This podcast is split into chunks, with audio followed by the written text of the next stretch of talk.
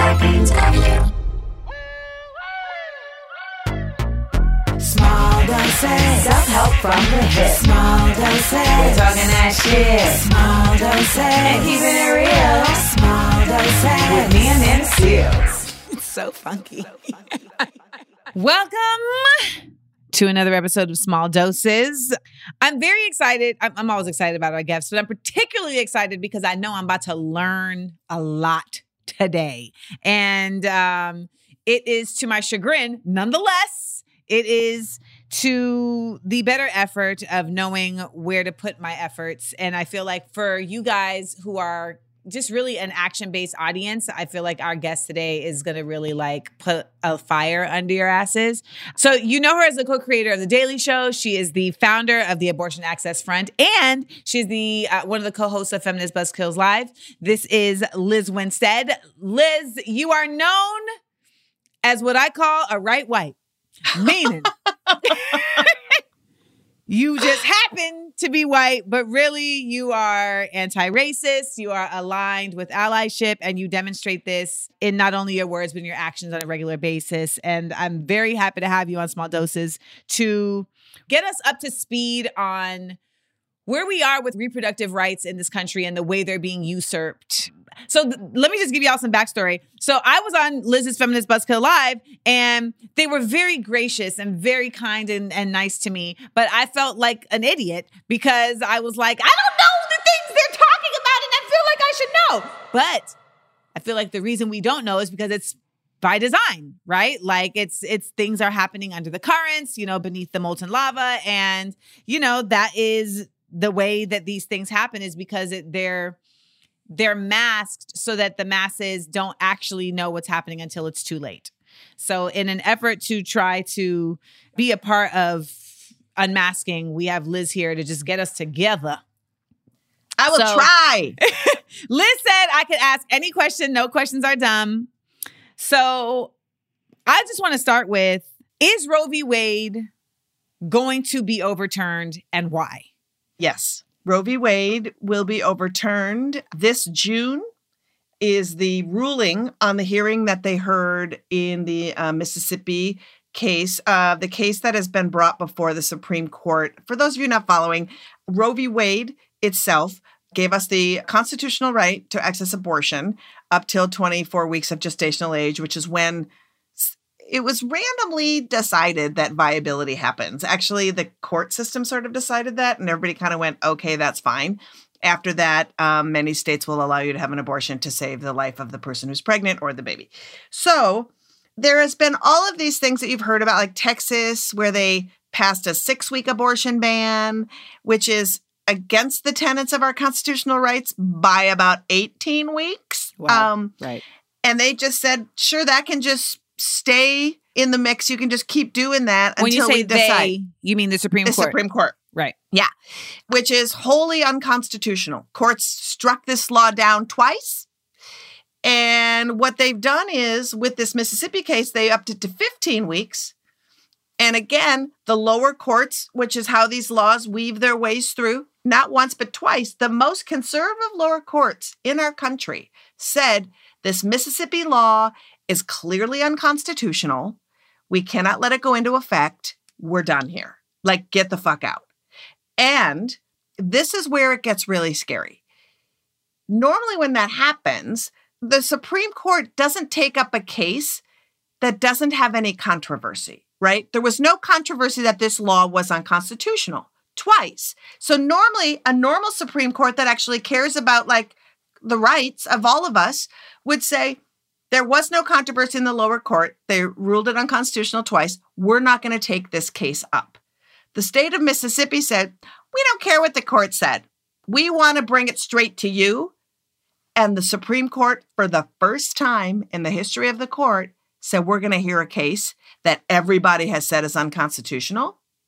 And the questions that they were asking around the case in the room has led all of us who follow abortion very clearly really take pause. I mean, Amy Coney Barrett, the latest member of the court, actually said since there's laws in states where you can just have a baby and then go drop it off at a safe haven like a firehouse, Do we really need abortion anymore? Like literally placing people with uteruses and pregnant people, like that pregnancy doesn't matter at all. Like she actually thought that was a good thing. We have a court that is very hostile uh, to abortion, and we have a lot of states that are also hostile. So I think in June they're going to rule that this 15 week ban is fine and constitutional. And what that means is our constitutional right to an abortion at 24 weeks is gone. And that means Roe v. Wade is overturned. And for what that means for folks, it doesn't mean abortion's gone. Like it's not like they're ruling abortion's gone. What the ruling is now states can make decisions basically since there's no guideline around abortion, like 24 weeks viability was kind of a guideline. Right. When you take that away and say 15 weeks is fine, um, it means that these cowboy states Mhm. are going to be able to pass the laws they want. And just so you know how cowboy it's going to get, 12 states already put in place a law that says if the Supreme Court does what I just explained, overturns Roe v. Wade, within 30 days, abortion will be banned in all instances in those states. Oh, wow. Yes. And I'm not done. And I'm so sad. I'm the saddest guest ever. Another 12 states have laws on the books that are not 100% all ban, but a six week ban, basically a total ban that will also go into effect that were just ruled unconstitutional because of Roe. Those laws will also go into effect. So as of June, it is very possible that between 24 and 26 states in the United States will have either a total ban or a near total Texas style ban of abortion in their states, which means 75 million people of reproductive age will live nowhere near a place to access care, and the closest place to them on average will be 250 miles away. Okay, this is a very top line question. In the macro of things, because in the micro, we can point out like this is a problem because on the basic note, women should be able to decide whether they want to have a baby, right? So there's that.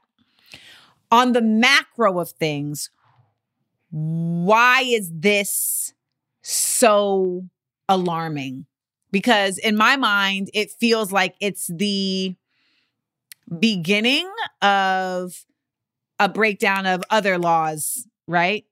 So do you share that or am I being hysterical? You're being absolutely right. The systems of oppression that we know of are great. And it is in order to retain white supremacy, anybody who is empowered to take it down and reveal it for what it is, those of us who are fighting the fight in the streets, those of us who are the most affected, women, people of color, poor folks, making sure that we don't use all the tools we have our brains, our mobilizing powers, making sure there's laws in place to keep us out of dismantling the system are going to be paramount to getting them passed, right? And so sometimes you just, we talk about abortion in this like, everyone has the right to their body. And we say that. Yeah. But the very first line of anybody's self determination who has a uterus is the decision if you want or if you don't want to have children.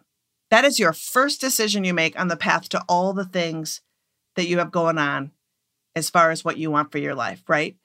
And so to take that away from someone is A, putting them into chattel status. Can you just clarify for folks what chattel means? Sure. What that means is you are basically property of a person or the government Mhm. that can be moved around and transported at will.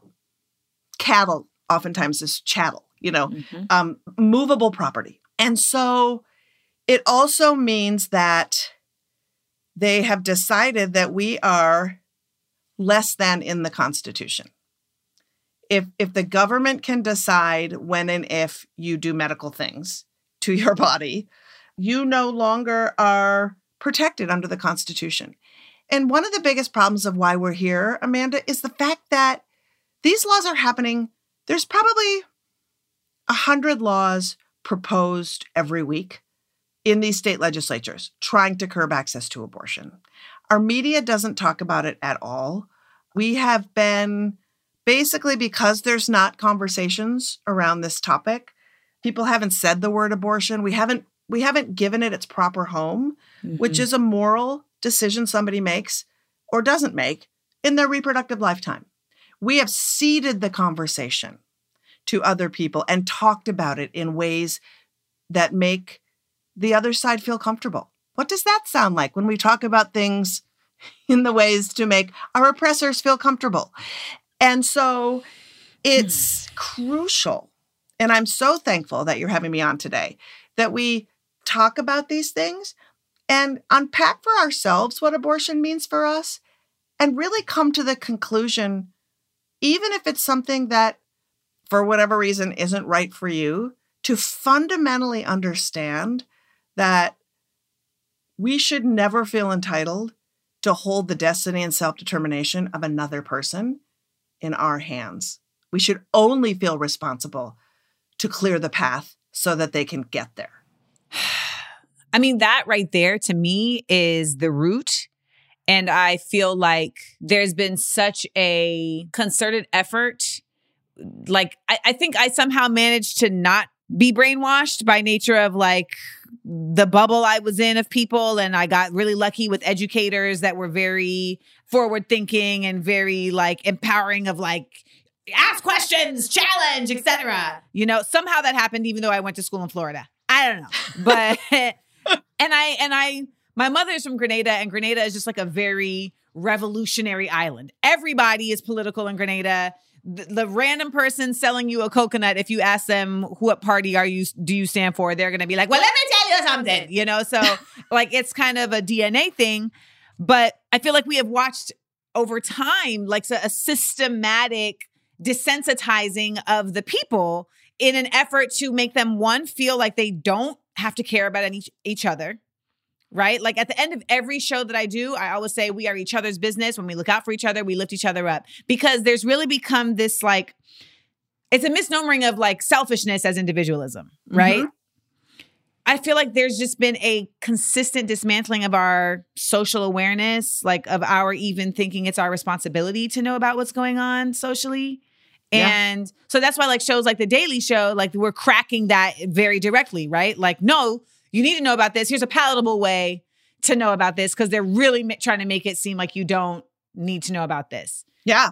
And solve it. But I also have to say, even shows like The Daily Show, and the reason that I pivoted to try to do this hybrid of comedy and politics and focus on reproductive rights with abortion centered is because shows like The Daily Show even said, oh, that's a bridge too far. Do do we really Really? want to talk about abortion and make people mad?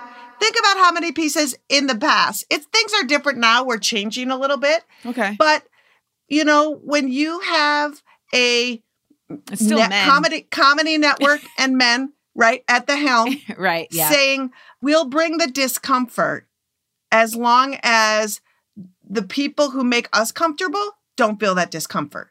You can bring that as long as you don't make me change. I mean, we watch it this week with this whole Joe Rogan bullshit Ah! right? So we watch it this week. And, you know, I have a clip from 2011 where Joe Rogan is calling me out all these names, all this garbage in a weird thing that he just made up this big lie. And I was like, fine. But he also made up a lie that I sort of liked. He said that I hosted an open mic in the 90s where I pulled people off stage if they said something racist or sexist or homophobic. And I was like, first of all, it sounds like something I would do but I, I can't take credit for it. And B, why would I book somebody in the first place just to pull them off stage? It sounds like a lot of useless energy. so you're a fucking mess, buddy. But but you know, this is what we see all the time. It's like oftentimes people when I hear in the activism that you do around abortion, and it makes it a little bit different than all the other things. And it's why racial justice and abortion is very close, and white supremacy and abortion is very close. But people in my movement are providing care, raising money for people to get care, Okay. helping them get transportation to get care, trying to change policy. Mhm. And where we have the hardest time getting folks, which is the arena I'm in, which is one, making abortion providers feel the love that they deserve in their communities. It's a very big part of our work. And two, countering the people who are coming out with this shit every single day. So you're confronting your oppressor every day. And that's really hard, but it's also really necessary. And who better to do it than people with the skills of joyful humiliation, I like to call it. Okay. Yep. but because I can't sit and let crackpot fuckwads who make up these ideas, you know, just say things. And it's Yeah, been interesting yeah. too because then there's a push pull with white women who are think they're being allies. Like we did a sit-in where we had 45 people get arrested in DC. We okay. When was Stu- this? this was in December Okay. at the Supreme Court. Strategically 45 white women, because I'm not asking anybody I work with who is a person of color to get arrested in Washington, D.C. Fair. Turns Yep. out that's a bad idea. So they're like, where's your intersectionality? I'm like, um, by taking the front line so that Hmm. the folks who are the most affected by the these laws don't have to put themselves in the harm of policing. That's where it is. Like, understand that everyone, person of color, was like, thank you for staking to the streets and not acting like you care and then running away when it's hard. Right. you know but it's like so maddening to me when i hear things and it's like call me up for shit that's real. I step in it all the time. Like how can i not? I'm a white person walking the earth.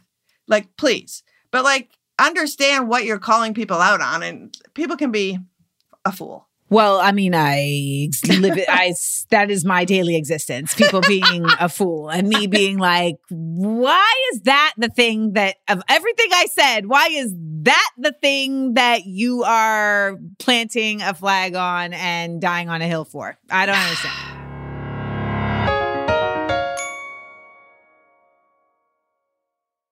So I know that people are constantly asking you, like, well, what do we do? What do we do? Because I know that that's like, you know, I think for all of us, like, we have great intentions, but the what do we do's on a basic note, it's like talk to your legislator, et cetera, et cetera. But I want to know what are the what do we do's in immediate, but also long form Yeah. because these people, this has been planned. Like this was not like everybody got in a Google chat and was like, let's get this shit overturned. Like if we track back, you start to look at things and you're like, oh, that was set up for that. That was set up. That was set up. That was set up. And I do feel like in 2024, we will see Trump reelected.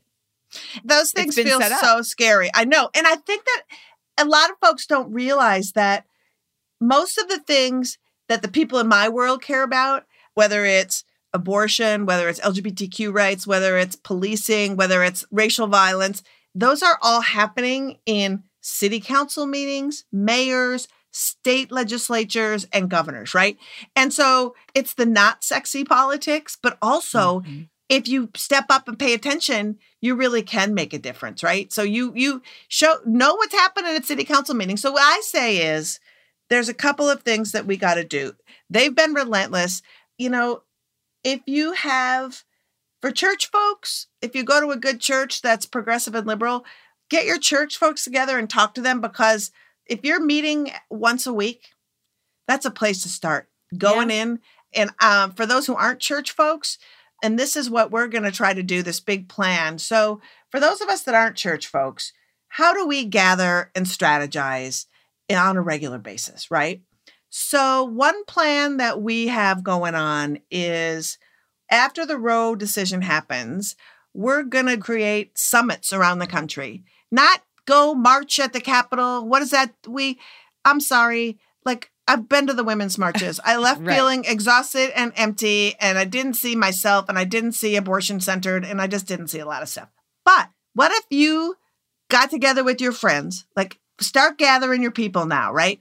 Get together 10 at the least, let's say, five, two. I actually don't care. Um, knowing and sign up at abortionaccessfront.com, right? What if we provided you with a toolkit right after the Roe decision comes down, the weekend after, we're all going to gather in places. You can look up in your city where there's a gathering, or if you just want to gather with your friends in a house, you get a Zoom meeting up with three times throughout a six hour period. There'll be a really dope conversation with really smart people. And in the interim, you're going to have a toolkit that has a calendar and guidelines of all the stuff you're going to do so that you're literally with your friends making a difference, leading towards those elections in 2022, because that's important, but also being able to pick and choose what you have capacity for. You hmm. know, being able to attend a couple different seminars to hear some big ticket ways that we need to make change and deciding what bucket you want to go in and what speaks to you, because what speaks to you is what's going to keep you in the game, right? If somebody just tells you do this one thing, if that's not your jam or you feel uncomfortable, you're not a confrontational person, but maybe it's important to you to figure out how the patients who are going to suffer the most get love and support and care.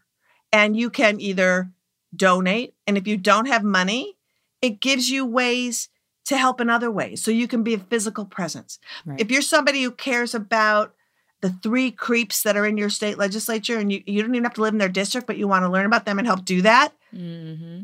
somebody can help you figure out ways to do that. You know, you get together with 20 people, and these are all things that are going to be in the toolkit. Get some hospital gowns and go every day and wait in that legislator's office for your exam. Oh, you're my gynecologist. I'm here for your, my exam. Oh, you're not my gynecologist? And why are you telling me this? It's got to Right. be one or the other. Right. But until you stop being my gynecologist, I'm going to come here every day and demand that you look at my vagina. Tell me that I'm okay.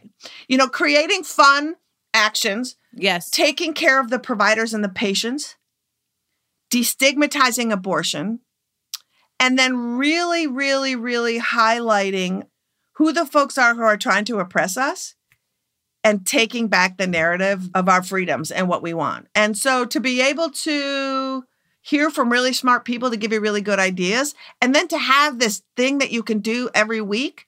And then to be able to check back in with your communities to say, hey, we thought of this idea and we're going to share it with the group. And then if somebody in Columbus, Ohio did a really cool thing, somebody in Jackson, Mississippi be like, that's really fun. I'd love to do that. I'm crafty. I can bake things. I can do things because if there's not laughing and there's not dancing and there's not ideas and there's not community, they win. They're going to isolate us and and Yes. we're already isolated. COVID came, I mean eh, like I was going to say COVID came at the wrong time. Like there's a good time for COVID. You know, but like in a time when we need to see each other and learn from each other and center all of our strengths to create like really fun change, it just has been a mess for all of us. Just trying to survive every day and just trying to be good to yourself. I mean, that in and of itself is a radical act. So all those things come into play. But having the support you need and the team you need and skill sets of all your friends and bringing them together to make change with somebody giving you the guidelines of how to do it, to me, that's what we need. And that's what we want to do. So really look out for this big announcement coming from us in, in like mid April, early May about like how we can gather. Cause we got to gather, but we got to hear information that we can turn into action, not just being la la la. And I got a weird hat on, and I'm just got a sign, and I'm not. Nah. I'm just annoyed. yeah, know? I mean, like it's more than annoyed because for every person that can help, there's a person who has no access to even help themselves that might be Right. pregnant. Right. And I want to be able to, I want that person to see that there's all these avenues for them to access the help they need that that's a safe place for them because I mean, I'm sure you've all seen like it's terrifying when you go to a clinic like Jackson, Mississippi, right? It's the last clinic in the state. And every day they do procedures. There are between 20 and 150 white men screaming at patients coming through in a state that reproductive age people are primarily black women Mhm. walking through white men, demonizing them. And when your escort team is white And that historic relationship where a young, vulnerable Black woman has to look at somebody like me and have trust in me. I, I, I, I'm thankful every time that they actually show that trust. And I'm also 100% aware when they don't have the trust at all.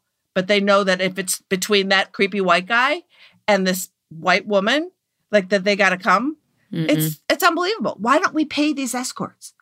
So that the diversity, we could diversify the escort programs so that people could look like people coming in. If you have a if you have a diversification of people, a patient could look and see a face that they understand and trust. That's really important. Folks who are working on the weekends, they can't as they can't help escort. We never pay people to do really good jobs. We always ask people to do incredibly important work for nothing. Have a bake sale. Fuck you. I don't want to have a bake sale. We shouldn't have a bake sale to help somebody go through the hardest day of their life with dignity and compassion. That shouldn't be a bake sale job. That's a job. That's a job. That's a job. I mean, to be honest, you know, you're awakening my eyes to things that I like. I didn't even know that was a job. Like, I didn't know that that was. I mean, when you're saying it, it makes absolute perfect sense that this is a necessity. You know, when I see footage, I feel like I end up just seeing, you know, folks trying to muddle their way through, but I'm eh, the necessity for escorts, eh, particularly when we see this law come down and there's even a smaller number, and these folks will travel to go harass that even smaller number of spaces where Yeah. people can access care. And they're doing this at places at will. So like they don't know like if you're at a Planned Parenthood, you don't know why someone's going in to that That's right. Planned Parenthood. Right? That's I mean, right. I'm somebody who for all of my college years relied on Planned Parenthood for my reproductive care, for my pill, for my uh, pap smears, etc. Yeah. So, you know, you're right. There's the macro, you know, and then micro, and like things that we like to do as an organization. So, if you're into like patient care, and let's say you're somebody who likes to do, you have the good demeanor to escort people in because it takes a demeanor. It It's takes a a time. yes, it is right? a It takes a disposition. time, right? So that might be for you. Something else we do that I absolutely love is there are churches in New York City in all four boroughs, five boroughs, four. We don't go to Staten Island. I just don't even consider whatever. Like come come after me, come after me.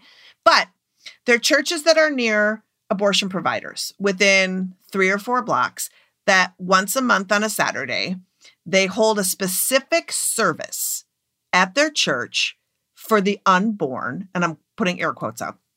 And then they walk down to the facility and they harass the patients. Shut So- up. Yes, but wait, here's the fun part. So, what we decided to do is stand outside their church with uh, if between, we try to get at least 50 people with signs and music.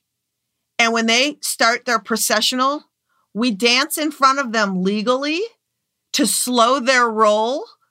And it takes what take what's normally a four and a half minute walk turns into 90 minutes Oh, and the patients get into their yes. procedures without the harassers on that day. So figuring out ways to, To impede. stop the Mm-hmm. stop that is like one of the jams that we do. Um, you know, and then just you got to talk to people never get together and like have a brunch and invite their state rep to their home. They will come. They will show up. Oftentimes they didn't win by a landslide Right, right, right. right? They will show up. If you had a brunch with your neighbors, right? And you invited them and told them, and this is the thing they never hear that not only do I need you to be pro choice, but I actively need you to protect access to abortion for my neighbors Yes. and birth control. And my vote for you is going to depend on that Mm-hmm. there's no consequences for people they they feel like they have us in our pockets and that's what happens so often to women is they look at us and they go well women will just vote for us anyway So we can kind of ignore these hard issues Mm-hmm. and we can just move on. And it's like, no. And then if we do win by the skin of our you know what, Mm-hmm. it's because white women didn't show up because they have 87 lines of fallback if their rights get taken away. Right. And black women show up every time. And for the white women who say, thank you for showing up, it's like, black women aren't doing it for you. Black women are doing it because survival is a part of being a person in the world. Like, understand that. And also how insulting. Like, do it for other people. Do it, you know, do you not want to survive? And have you not used birth control or had an abortion to help you become who you are? If you have, and you have not looked at it as part of your responsibility to ensure that the people coming after you have that access, then you're kind of a jerk. Or you just didn't think to it. But like if you did think to it and you just bypass it, I got mine and moving on, Yeah. what are we doing? What are we doing? The world doesn't work that way. But I love that you simplify the ask because what you just said, like in terms of like, let's say my state legislator comes to a brunch, what are we really trying to get? You know, and as bi- it's it's so basic: access to abortion and access to resources that inform our choice on how we use our bodies, right? Because I think that's also the confusing part for a lot of folks too the problem feels so big sometimes that it's like I don't even know where the entry point is to how this gets talked about. How do I, if I'm not an expert like Lizz, how do I even talk about this? How do I even begin to get involved? So when you simplify it down to that, like real just grain of salt, it really makes it to me accessible to everyone in terms of how they can be a part of the conversation. I have a lot of Black women listeners. I think that, you know, sometimes what ends up also convoluting this conversation is when Planned Parenthood gets in the conversation and then we start talking about Margaret Sanger and how shady McWady she was and racist, et cetera, it starts to splinter off, right? Folks who at the beginning of the conversation are like, yeah, rights to our bodies, like that makes sense.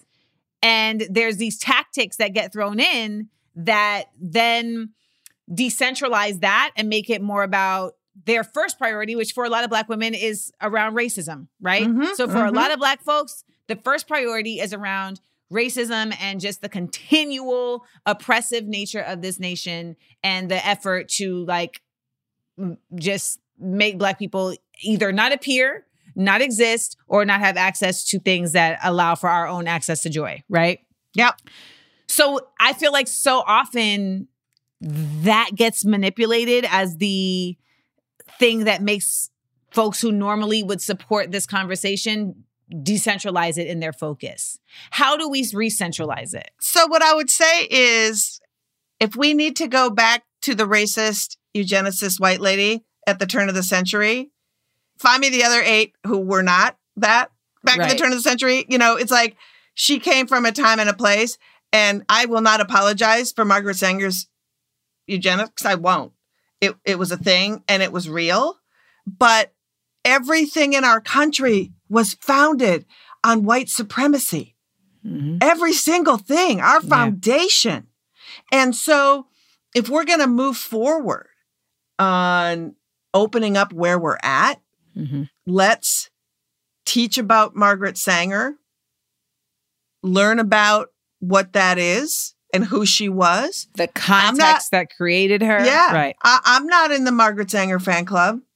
Planned Parenthood changed the name of their center. Right. They dropped their award. And that was part of like, let's just hide the bad part because she did good things. No, shine light on everything and show the evolution of a movement. Hmm. That's what you got to do. You got to disinfect everything. My dad's first cousin was a terrible person. Like, I, like you know, we all have terrible people. If you, you know, like you just go in. I'm not gonna like, you know, whatever. But I think that it's important that we know that, and also in looking at who's caring for folks having abortions, it's mostly women of color. Right. When you go to clinics, and I've been and traveled around the country, it's part of what we do in providing um, care and self care for the people who provide the care. One of the greatest actions that we did was there's a clinic in Detroit at mile seven, and the people who work at that clinic, it's probably, I don't know, 85% Black women just doing their work. And there's a park down the street from the clinic. And what we did was we got bouncy houses and grills and bubble machines and snow cone machine. and everybody, we invited the neighborhood and then we invited all the workers and all their kids to come together and meet each other. Mhm. And we got backpacks for all the kids for back to school. And we just did all the grunt work. We ran the bouncy house and we cooked all the food, all of my team. And they, the neighbors, got to know the people who worked at the clinic. And then the clinic became important to the neighborhood. I see. Yeah. And it was so fun. And to be able to orchestrate it in a way, too, where when you do advocacy for folks, you have to meet them where they live. You know, you can't go into a clinic and say, We're having a happy hour for you at five. It's like, I have to pick up my kids. I can't go to a five o'clock happy hour. Right. So it's like, we're going to close the clinic down for half a day, Mhm. and you're going to get paid for that half a day. And your kids are going to come and you're going to go get your kids from school and you're going to bring them back. You don't have to make dinner tonight. We'll have wine for you. You know, you come over here and have the wine. um, and it's just things like that that connects everybody together. And because a lot of times, too, and this is something that's just so true, a lot of folks who work in abortion care, their relatives don't know what they do because they can't tell them because it may put a rift in the family. There may be people who have feel a type of way yeah. about abortion. And so they have to hide who they are. And when people have to keep that a secret, always providing spaces and public facing commentary. And that's why I love what you do so much because I'm sure you know this, but I'm just going to remind you. So many people are alone in a lot of their feelings.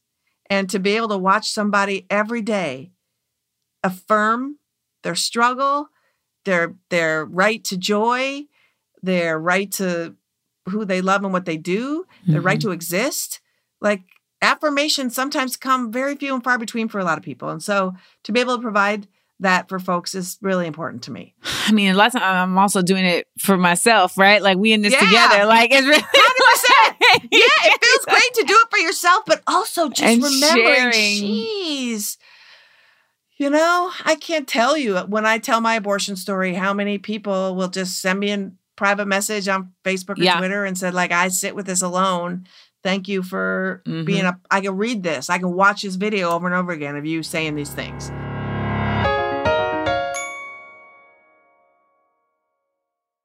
It's a wild time right now, also because we're in the middle of a collapse, which means there's like so many things crumbling that you're like, which way do I look today? You Mhm. know, like as you're talking, I'm like, okay, how do I integrate this into the work that we're doing around trying to challenge the erasure of black education right of eh, like how do i integrate this into the work that we're doing around challenging police brutality how do I, you know what i mean like how like it becomes Yeah. it's almost like you have to have a like you know how you have chore lists in the house you know where Yeah. Well, like- I also think too, like there, like when you look at the reproductive justice movement as a whole, Mhm. and for your listeners who don't understand this larger umbrella, like I'm talking about abortion access as part of this larger movement of who do you center, who is harmed, who do we, who is you know the, the people that are most affected. Um, but the reproductive justice movement is a movement that was you know started by the incredible Toni Bond, a bunch of, of black radical women who decided that it's a larger conversation and all Yeah. of these things are intersections right like you know the the very notion that you should be able to have the children you want parent them in a healthy and safe environment. And what are all those justice? They're all intersected, right? You deserve to have the uh, the dignified abortion you want. You deserve to have a, a child that's free from violence. You deserve, if you are a person who is struggling with money, you deserve to have a a, a country and services that help you Mhm. through that. I often say, if we want real equality, what we actually need to say is if you're pregnant and you're 15 and you decide that you want a parent at 15, we should be able to provide those resources for you Yes. so you can thrive and be happy. Yes. If you're if you're 35 and have two kids and got pregnant and you don't can't accommodate a third kid, we should be able to help you thrive to raise those kids you have yeah. in an environment that's free from police violence, that's uh, doesn't have a carceral system that is torturing people, doesn't have a carceral system at all, does not it, you know chain people to beds when they're having children. That Are has there examples air. of this in other countries? I that's a really good question and I would say the difference when it comes to abortion anyway in other Mhm. countries, you know, a lot of times you'll hear people say, you know, they don't have later abortions in all these other countries. No one has it. They stop it. Well, A, they do have later abortions in the case of saving p- people's lives.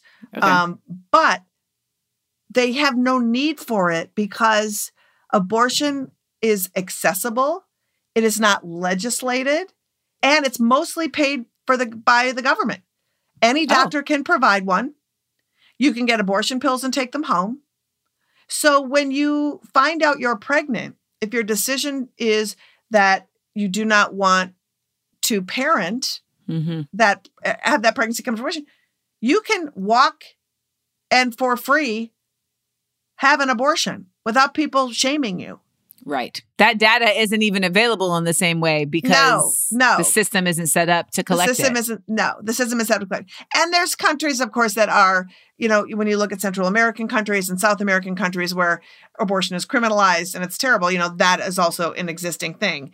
But it feels like the- attached to Catholicism and how like yes most of the time is? yes a hundred percent and we just saw last month a person who was having a life killing pregnancy and the doctor was like well i couldn't really tell if the pregnancy was killing her or not and i didn't want to go to jail so i didn't provide the abortion and that person died and then the government of Poland was like, oh, you could have performed the abortion. And the doctor's like, how am I to know that?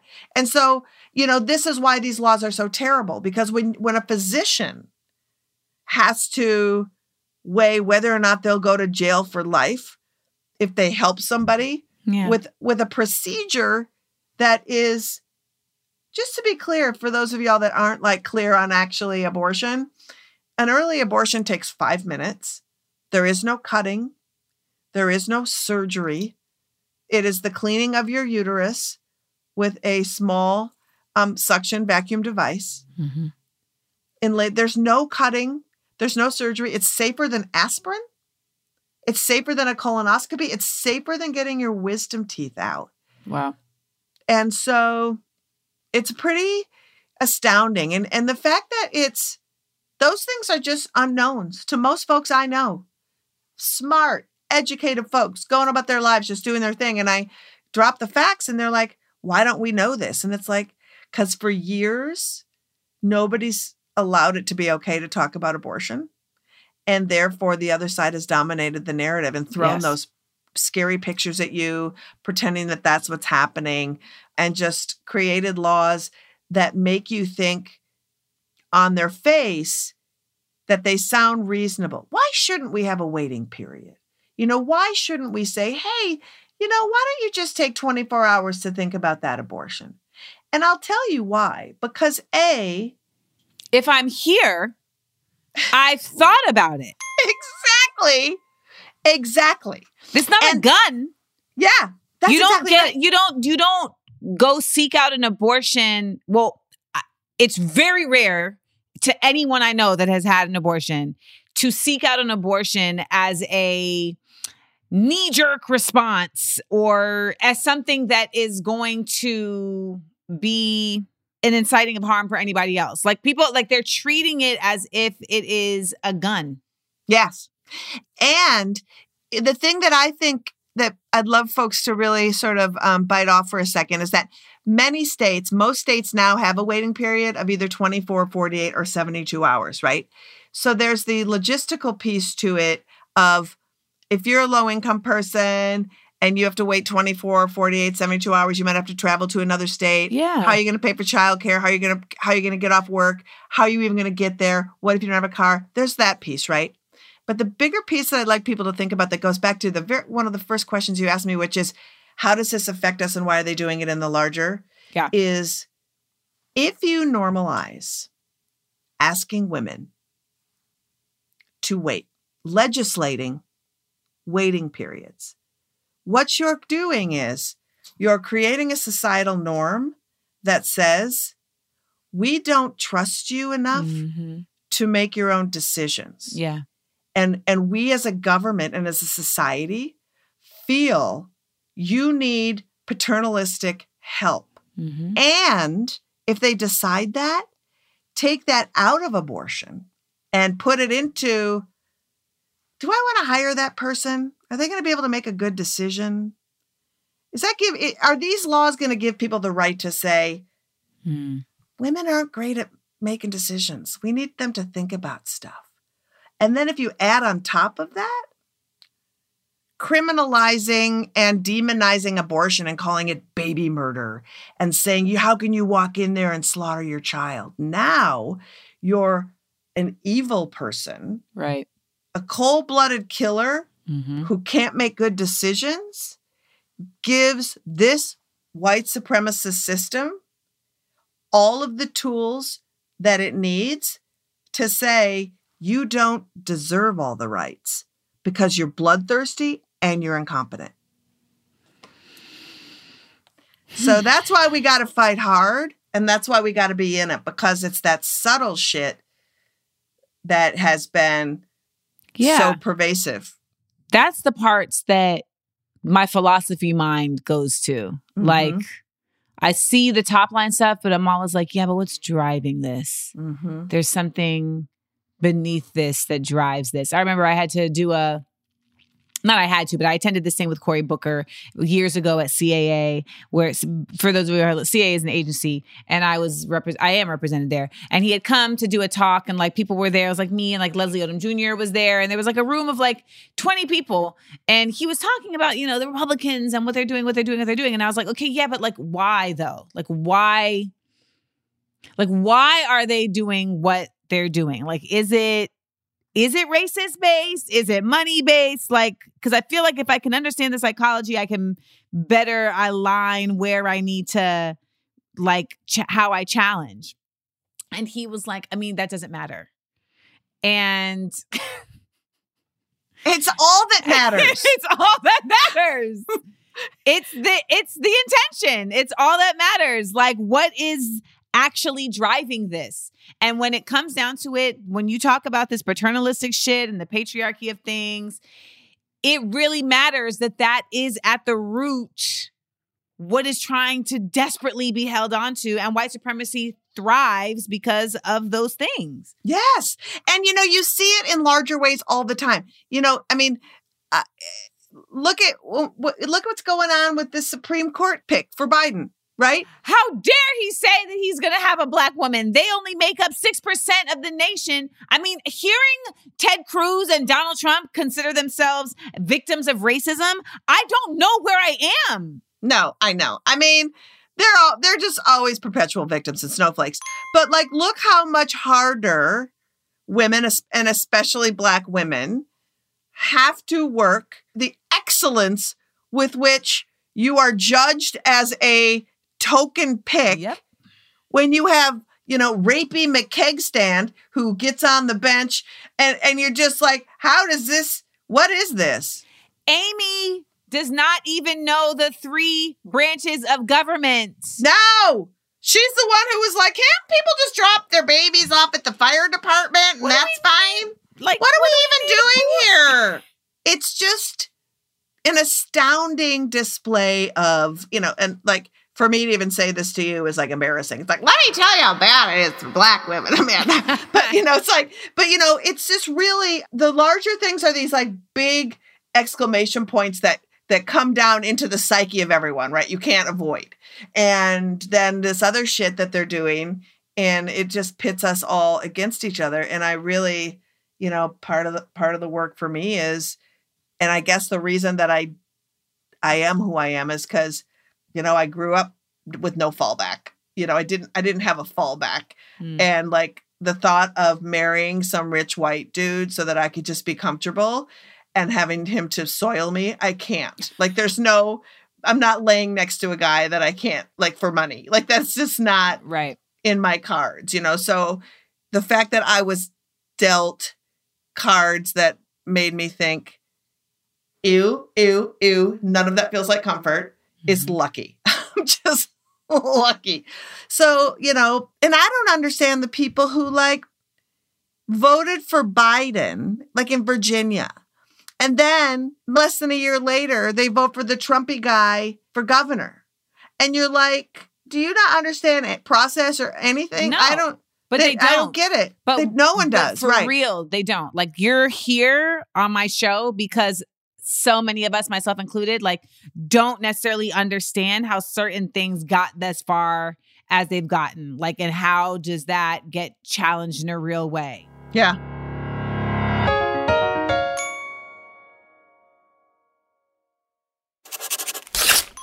The script. Which brings us to our segment, the script, where we provide folks with supplementary materials to help advance, you know, this conversation that we're having. So if there's any movies, documentaries, books, accounts to follow, I mean, everyone, please tell them when they can check out Feminist Buzzkill Live.